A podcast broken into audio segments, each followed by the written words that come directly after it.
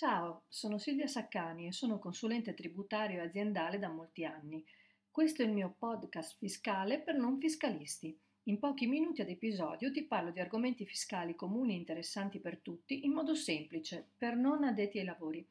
Ho deciso di fare questo podcast anche se non sono assolutamente un'esperta, il mio infatti è un podcast molto semplice. Se vuoi mi trovi su tutte le principali piattaforme, Spotify, Amazon, Google Podcast e altre. Seguimi e ascoltami, è tutto gratis.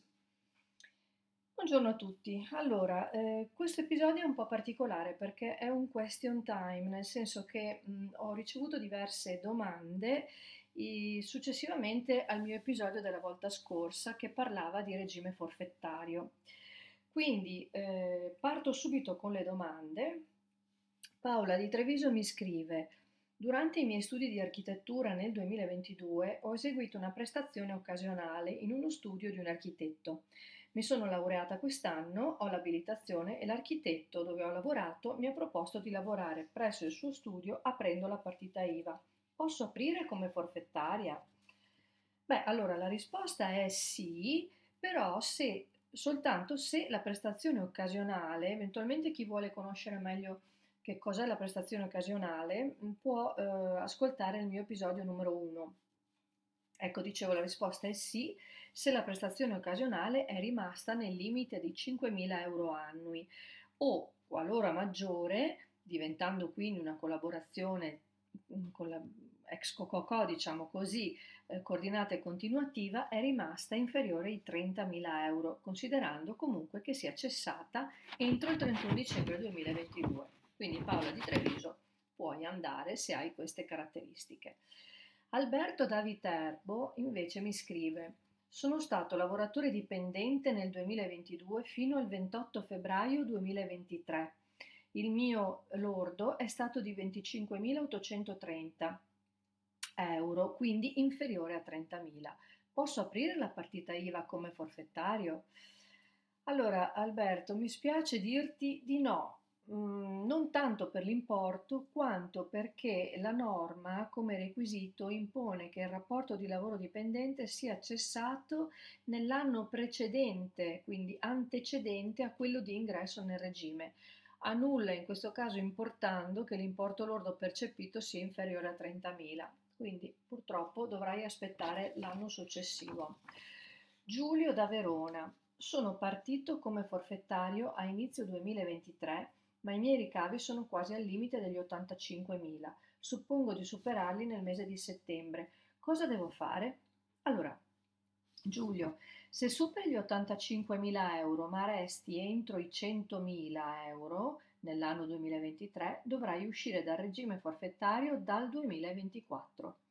Se invece superi anche i 100.000 quest'anno, esci dal regime in corso d'anno direttamente, applicando l'IVA e il calcolo delle imposte come semplificato, quindi uscendo dal regime forfettario dal valore di 85.001 euro. Quindi tutti i documenti che superano gli 85.000 entrano nel regime normale, restando tutto fermo quello che era entro il tetto degli 85.000. Marco da Asti, nel 2022 ho superato il limite di 25.000 di ricavi che ho saputo solo da poco che eh, avrei dovuto fare le fatture elettroniche. Il mio commercialista non mi ha eh, avvisato. Eh, vabbè, cosa devo fare? A cosa vado incontro? Allora, qui bisogna fare un preambolo. Lo scorso luglio, quindi luglio 2022, è entrato in vigore l'obbligo di fatturazione elettronica per tutti i forfettari che avevano percepito ricavi o compensi superiori a 25.000 euro all'anno. Quindi dal 1 luglio 2022 dovevano utilizzare la fatturazione elettronica.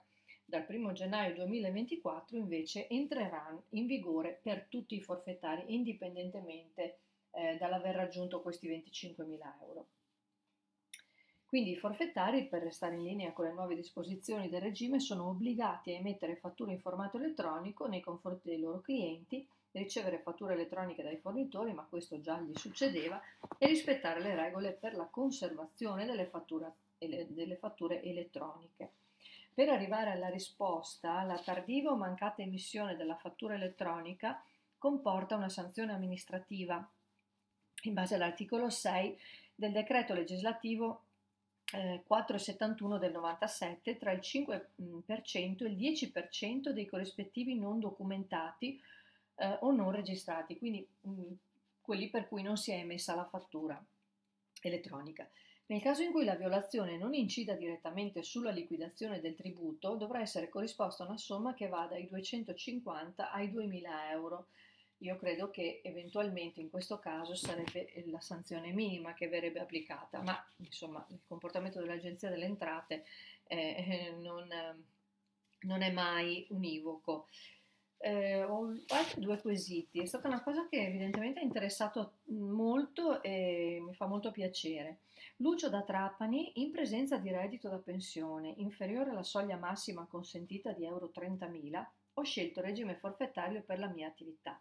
Che succede se in un anno percepisco degli arretrati che cumulati con il reddito di pensione fanno superare tale limite? Beh, Lucio da Trapani, non succede niente, nel senso che ai fini della determinazione del limite dei 30.000 rilevano solo i redditi percepiti in via ordinaria, senza quindi tener conto di fattori errati o importi che vengono, eh, che vengono erogati eh, in maniera, eh, diciamo, mh, a tassazione separata o una tantum. Quindi gli eventuali arretrati, diciamo così, non rilevano al, ai fini della verifica di questa soglia. L'ultima domanda, Linda da Milano. Se dopo essere stato forfettario ritorno al regime ordinario, come verranno trattate ai fini dell'IRPEF le cessioni di beni strumentali? Ecco, questa è una domanda interessante perché mh, è una eh, novità anche qua del regime forfettario perché eh, risponde alla norma stessa che prevede che nel caso di cessione successivamente all'uscita del regime forfettario di beni strumentali acquisiti in regime ordinario, le eventuali plusvalenze o minusvalenze eh, non vengono ehm, calcolate nel regime forfettario e si assume come costo non ammortizzato quello risultante alla fine dell'esercizio precedente a quello dal quale decorre il regime, cioè in poche parole se mh, eh, usciti dal regime forfettario eh, devono essere mh, ceduti questi beni strumentali, eh, bisogna, le plusvalenze e minusvalenze, fin tanto che si era forfettari, non rilevano. Nel momento in cui eh, dobbiamo andare a, a, determinare qual è il valore di quel bene eh, per, il, per, chi è uscito, quindi per, per colui che è diventato semplificato, si assume come costo non ammortizzato quello che c'è alla fine dell'esercizio precedente a quello dal quale decorre il nuovo regime. Bene, io ho risposto a tutte le domande che mi sono arrivate, sono molto felice che eh, l'argomento, come dicevo prima, sia stato interessante, mi siano stati posti questi quesiti, vi invito a farmene altri. Io sono Silvia Saccani e questo è il mio podcast fiscale per non fiscalisti, spero sempre di essere stata utile, chi mi vuole scrivere lo può fare a silviasaccani1009 chiocciola gmail.com. Ciao ciao!